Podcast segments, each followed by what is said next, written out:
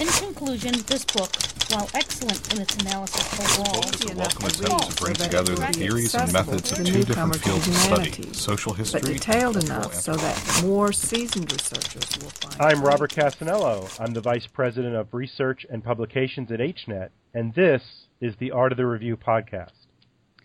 I'm Yelena Kalinsky, Managing Editor of HNET Reviews, and this is a podcast where we examine reviewing and criticism as an academic form.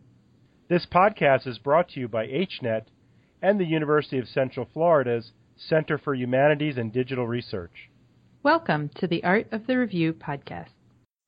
Okay, welcome to this episode of the Art of the Review. And in this episode, we are going to look at the idea of reviewing a game, specifically a video game, one that is called That Dragon Cancer. And what's interesting about this episode, it kind of harkens back to our previous episode on the film festival. And Yelena, you really kind of came up with a great idea that film festivals represent this idea of collective reviewing. You know, there isn't a single person's name attached to you know what a film festival awards or what a film festival screens, but as part of this collective reviewing process. And for those people out there who might be really interested in websites that review films, they might have come across the website Rotten Tomatoes. And so, in what way does Rotten Tomatoes, Yelena, represent this type of collective reviewing? Well, it's interesting. So when you talked to Lisa Mills, she talked about the jury and the audience as uh, kind of different kinds of critics within a film festival, and a similar thing is happening with Rotten Tomatoes. You have, you know, the critical um, assessments that are sort of aggregated, and you have the viewer reviews. Um, and a similar thing is happening on video game reviews. So if you go to Metacritic, that is a website that collects user reviews of games as well as uh, critics' reviews of video games. What I had noticed, I had just been listening to a podcast. Um, I'm a little bit of a podcast enthusiast, if uh, listeners don't know. Um, and I was listening to Radiolab, and they did an episode called The Cathedral uh, about the game That Dragon Cancer and it had been picked up on other podcasts that I had listened to, and also there was a documentary film about it on the front page of the New York Times recently. So I kind of was hearing about this game. This is a game that was created by uh, Ryan and Amy Green. Ryan Green was a game designer, um, but they had a son who was terminally ill, and he just needed to find a way to kind of channel his his grief about his son's illness and he created this game. The reviews of this game were very interesting. The critical reviews on Metacritic were very positive, but the player reviews on Metacritic were pretty negative and they said things like there's not enough gameplay and this isn't a game and things like this. So I thought this was kind of an interesting subject to talk about with respect to reviewing. Sure. Yeah, and so what what I did is actually found a person on my end here at the University of Central Florida. We actually have quite a few professors who teach uh, gaming and game theory and things. I, I sent a variety of them s- sort of a feeler, and um, Ron Weaver came back, who's with the Florida Interactive Entertainment Academy at UCF, and he actually played this game and really kind of considered this game, and he sort of jumped at the opportunity to talk about it. Yeah, so let's listen to that interview. All right, well, thank you for joining me on this episode of The Art of the Review. And if you could just introduce yourself to our subscribers. My name is Ron Weaver, and I'm the Technical Design Director at FIEA. We are a graduate school for game development at UCF. Great. You know, one of the reasons we wanted to talk to you on The Art of the Review was because we really wanted to get a handle on what is it to reviewing a game. And so I guess let's start really kind of simply here. And can when, when we're talking about game or gaming, what what exactly is that as an entity or a product? Gaming as an entity? Yeah, like what is what, if someone says, "Oh, I'm interested in in teaching a class on gaming, or I'm interested in learning about a sub the subfield of gaming." What is it that they're talking about? Well, it's a pretty diverse industry at this point. I mean, people think of the old arcade games oftentimes when they think of games, but the industry has flowered since that time with many different types of experiences. So sure, you have your small, quick, arcade-like experiences, and you still see a lot of that in the modern era on phones. Uh, Twitch games where it's a light, small experience. Often, you know, people will term these as casual games, but you also have the uh, the more in-depth and deeper and immersive and narrative experiences that are out there as well on console and PC in particular, that some people might call hardcore. And those games have evolved to the point where we are telling massive, massive stories in huge worlds, and the player is able to become whoever they wish and do whatever they want. And so we're starting to realize those dreams of these massive, expansive games. And uh, there's everything in between. So I, I would say that the game industry as a whole is presenting quite a lot of different options for those who are seeking different kinds of interactive experiences. So, I mean, is it correct? Because you're, you're talking to someone who's absolutely not even, eh, eh, not not even so much in the field, but I don't even, I don't even play any of these games. So, is it is it accurate to use the term video game, or is it a, a digital experience? Like, what you know, what would be the, the the proper nomenclature for all this? I would say we need some more terms.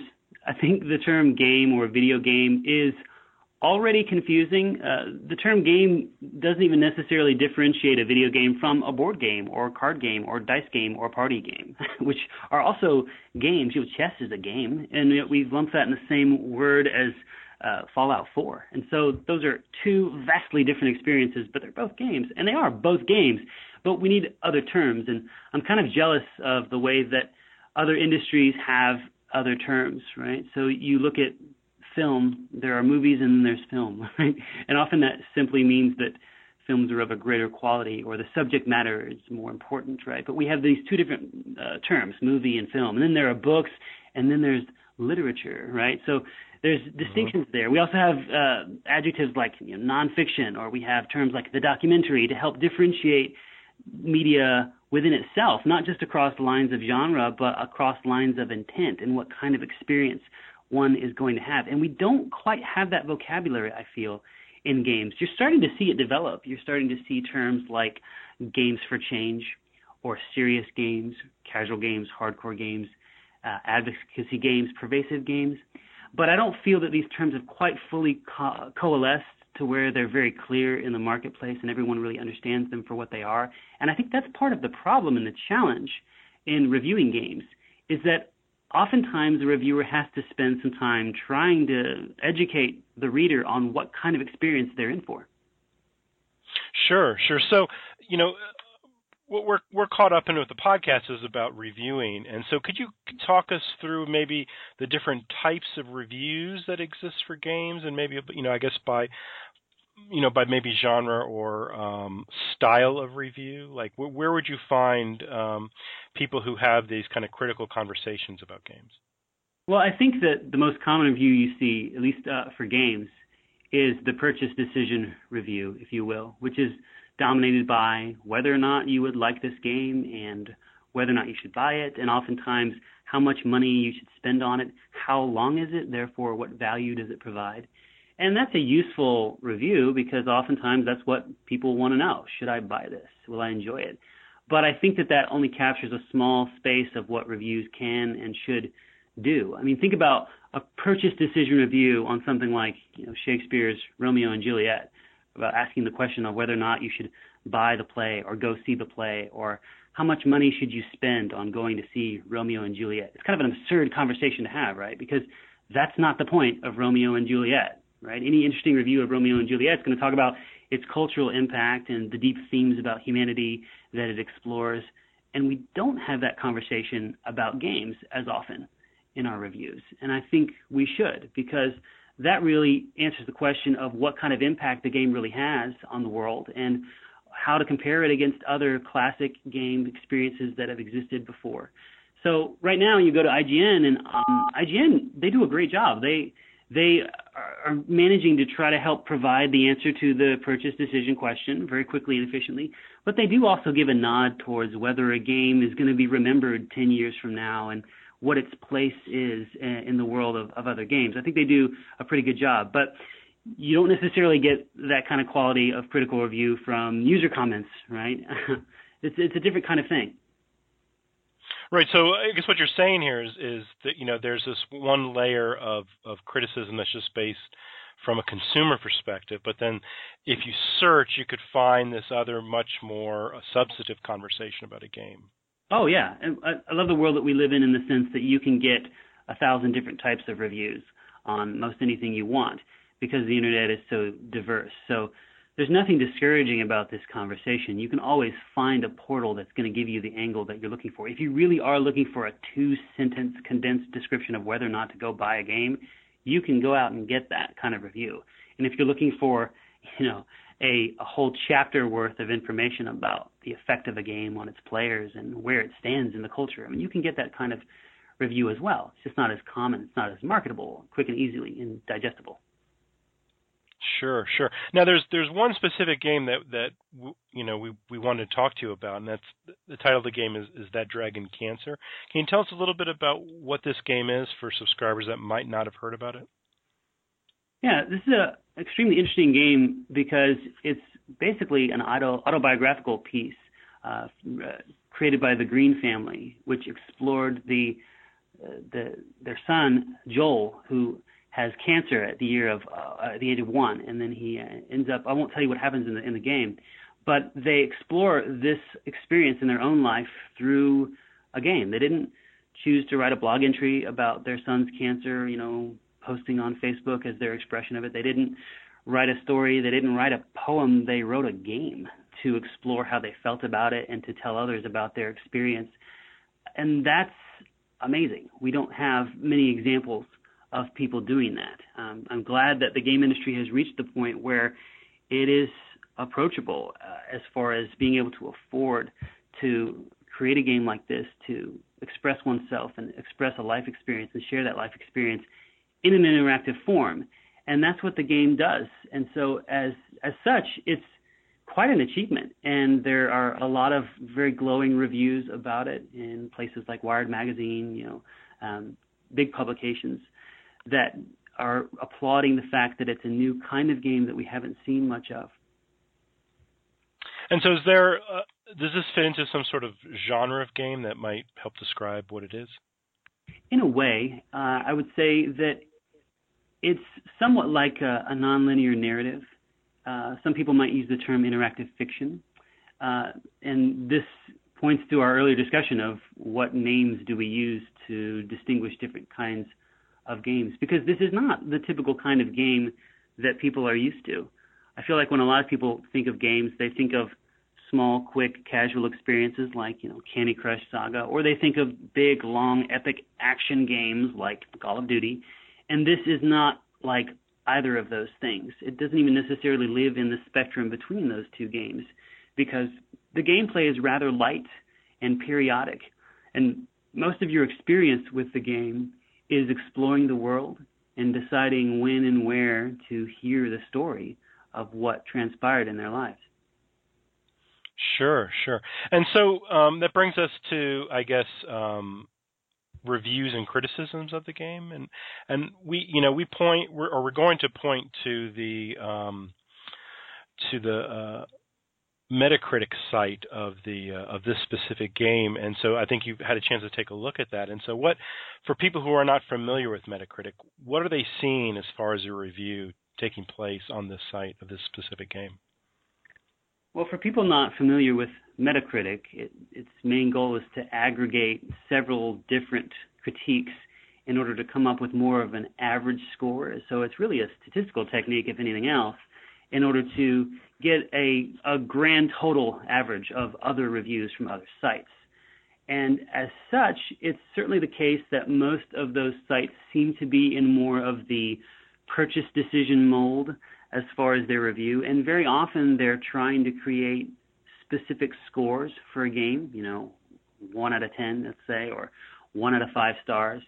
And they'll even often have different scoring metrics, like they might have a specific score for the graphics of a game or the gameplay itself or, or the story. They they have their different techniques, and that's a really odd way to review that Dragon Cancer because it's a game that was never designed to be high fidelity in its graphics. Its impact is meant to be emotional right? There's a lot of people that have said that they've cried from playing the game by playing the game, and it's not because of the graphics. The graphics are are laudable, but they don't compete with the Call of Duties of the world. So you're not really gaining that tear jerking experience because everything looks realistic uh, or because of the animation performances that are there. You're crying because of the themes that are present in the story and the, the tragic nature of imagining your child having cancer. That's heavy. So that's a, a thematic technique. So it's hard to say what score would you give it for the graphics. Like, well, it's not that high. What score would you give it for the gameplay? Well, the gameplay is light and sporadic, and it, it can be a little clunky in some places gameplay wise. But that's okay because the game is still a phenomenal experience, and so it wouldn't necessarily have a high gameplay score. But as you can imagine, it's not like IGN has a specific score for emotional impact, right? It's not something we typically score for in a game review. So you wouldn't expect that Dragon Cancer to score as highly as some other games, and and it hasn't. And so it's almost like it's begging to be reviewed in a different way. And so then I think you you get those problems in the that dissonance in the reviews where some reviews are extremely high, maybe even uh, too high of a review, um, but it's reviewed by someone that was drastically affected by this game and they really love to see games like this and they give it a high score. And then you might see a review that's incredibly low from someone who wasn't looking for an emotional experience, let's say, but they wanted something that gave them a lot of replayability and they wanted to have fun, and the game certainly isn't trying to be fun. So if fun is your metric, well, then yeah, the game's not going to score nearly as well. So uh, it really calls for a different technique, I think, in order to view this uh, for what it is. Yeah, great. I mean, it's you know you're you're absolutely correct here because you know looking at the website, you know you have to really kind of understand it, it's giving you um, uh, it's giving you a review of a product based on some quantitative measure as opposed to qualitative things. You have to kind of dig into the site to get the qualitative um, you know evaluation of this material. Yeah, I think that's a good way to apply terms to this because it is meant to be an experience that is qualitative in nature, right? It's like how rewatchable is Schindler's List, right? It's not designed to be viewed over and over again. It's not meant to be a summer blockbuster movie that you just jump into the theater with some popcorn and just kind of have some fun. It's not meant to be that. And so you can't review it through the same lens as a, a superhero movie uh, to compare Schindler's List. And this is in, in some ways like a a Schindler's List for games because it's trying to do something different. So this this is the last question that I want to ask you, and, and it, it's it's speculative, and it's asking you to take out whatever crystal ball you might have in your desk right there.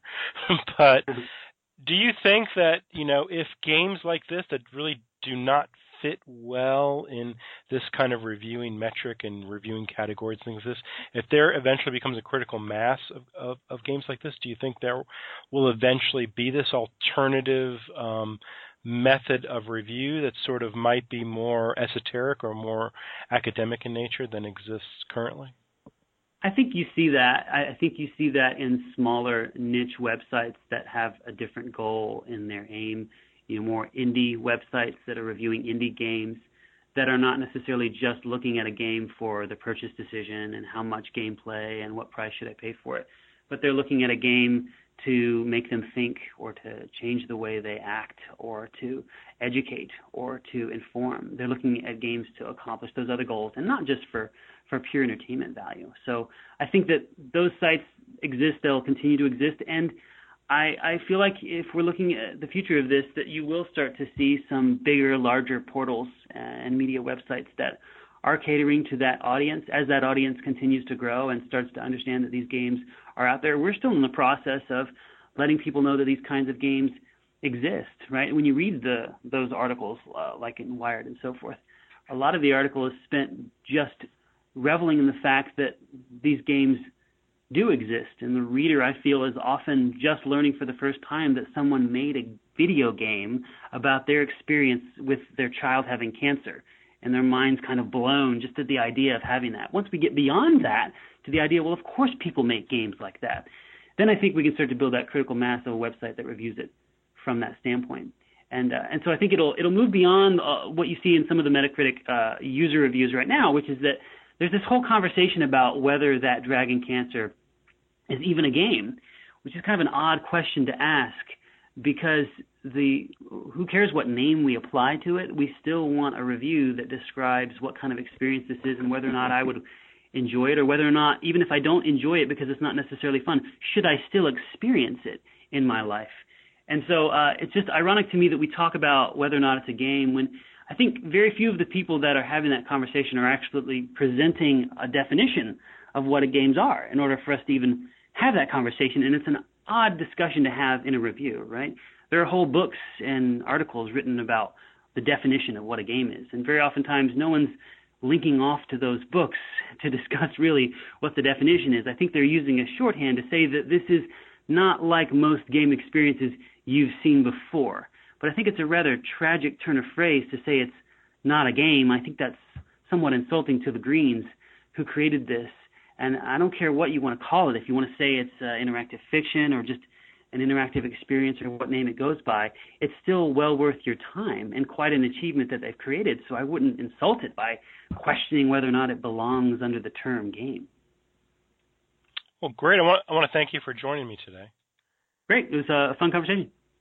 We'll have links in the show notes to some of the coverage of the game That Dragon Cancer and the critical commentary around that game and around serious gaming on the H Podcast Network.